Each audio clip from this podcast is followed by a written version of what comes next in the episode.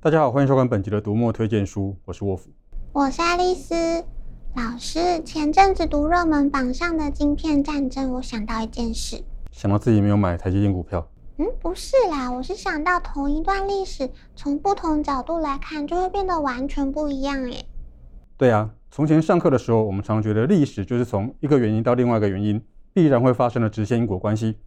但是如果我们站在不同的位置，从不同的角度观察，就会看到不一样的状况。有些历史形式是必然加偶然的结果，成因复杂。如果你从一个因素去分析，会得到一种解释；从另外一个因素分析，又会得到另外一种解释。如果你缩小范围，从一个产业、一个家族或者一种原料的角度去分析的话，又会得到另外一种不同的观察结果。对耶，像我之前读哈拉瑞的《人类大历史》，觉得大开眼界。不过，像老师你说从特定角度出发的，我好像只读过《晶片战争》耶。那你读过《枪炮、病菌与钢铁》吗？有啊，我懂了。贾德·戴蒙在这本书里，从世界各国的地理环境条件出发，指出自然资源的不同，才造就后来各国和各州的不同发展。从这个角度获得的观察，就和传统历史发展的说法不同。不过，也算是一个说得通的系统。老师指的就是这种情况吧？聪明。这本书从自然资源不同造成的结果和影响，来解释为什么枪炮、病菌与钢铁会变成后来民族跟国家之间扩张和斗争的主要决定因素。当年我读的时候也觉得大开眼界。最近有一本书名有点类似的书，叫《枪炮、船舰与笔墨》。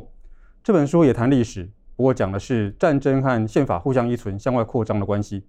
现在我们把宪法视为一个国家的根本大法，但这个观念其实是十八世纪才出现的。不仅当权者认为有需要。人民也认为有需要，这到底是为什么？还有宪法是怎么样扩散到全球去的？这本书有一部分提到印刷术的重要，身为出版从业人员，读了真的相当有感。印刷术和资讯传播有关，也和知识分子的养成有关，当然很重要啊。话说回来，有些时候我们容易因为被太过简化的资讯所蒙蔽，以至于产生错误的想象。例如，在美国淘金热时期，有些中国人怀着发财梦到美国去，旧金山这个地名就这样出现的。有一些华人是因为清末的时候经济状况不好，所以到美国去寻找工作机会。这些人过往常被描述成教育程度不高的劳工，但事实上并非完全如此。就像八零年代之后，台湾出现越来越多来自东南亚的移工，其中有些教育程度其实很好。但是当我们对他们产生刻板印象跟误解之后，在日常相处跟制度上可能就会产生歧视。歧视不仅会让不同族群之间产生摩擦，也会阻碍整体的进步。从苦力贸易到排华，这本书就从华人移工的刻板印象开始抽丝剥茧。从早年的开采黄金到近年的全球政治，读这本书也可以让我们想想台湾的处境。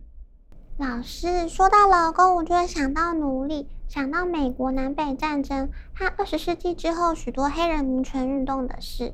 那推荐你读《棉花帝国》这本书，一样从找奴隶种棉花开始讲起，不过着眼的是另外一个方向。欧洲和美洲的企业家把新式工厂和旧式帝国、受新劳工和奴隶结合，造就了棉花帝国，也造就了现代的资本主义。想想我们身为在劳动节会小小放天假的劳工，其实和在棉花帝国里面挥汗采棉花的奴隶还真有那么点类似。忽然觉得听起来有点心酸耶。无论什么时代，劳动力都是必须的，只是做的事情不太一样。假设未来真的可以让 AI 去负责一些基础劳动，让人类不用再工作。指的或许是人类不用再去生产一些基本的生活所需，或者是不需要借由付出劳力去换取金钱。可是这不代表人类什么都不用做，人类应该还是有部分的付出会跟维持社会运作或者进步有关，只是呢可能不会被认为是劳力或者是工作。话说回来，虽然劳工还是劳工，但是台湾经济的发展其实蛮奇妙的，尤其在二十世纪变化很大。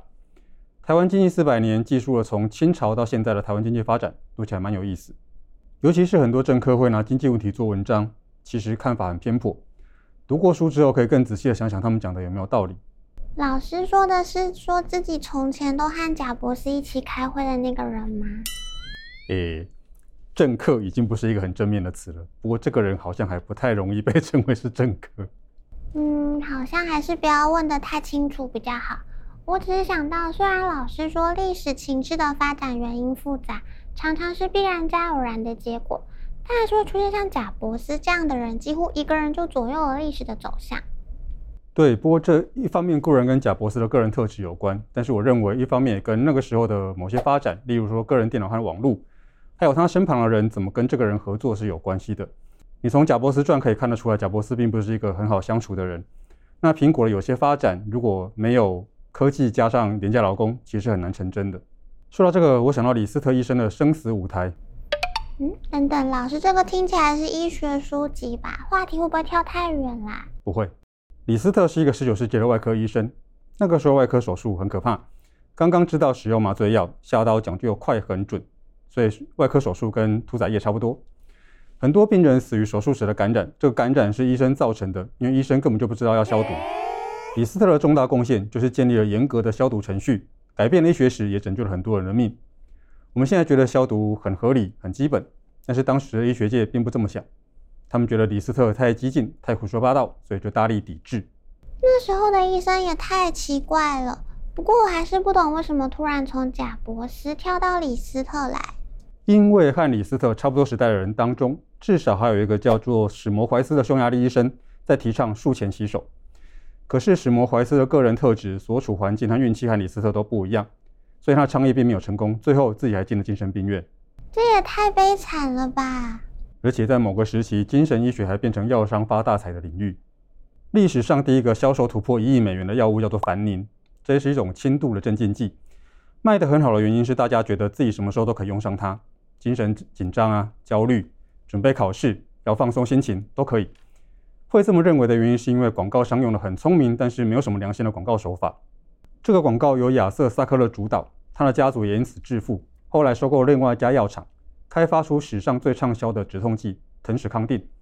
但是因为广告不实，加上过度促销，本来应该是帮使用者舒缓疼痛、恢复生活品质的腾史康定，反倒变成让使用者成瘾，变成药物依赖者，生活品质变得更糟。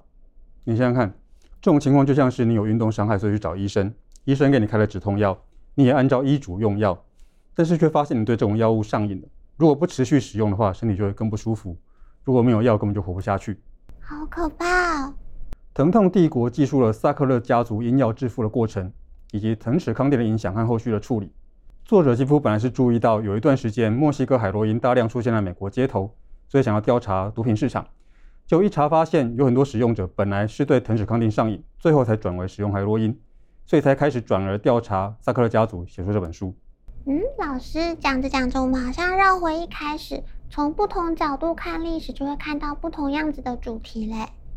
这次的书单从各种不同视角来观察历史，从先进的晶片到劳力密集的棉花，从宏观到微观，爱丽丝都帮大家整理在这里啦，请大家和我一起另类读历史吧。除了买书看书，也别忘了按赞、分享、订阅我们的频道哦。好，收工了，收工了。拜拜。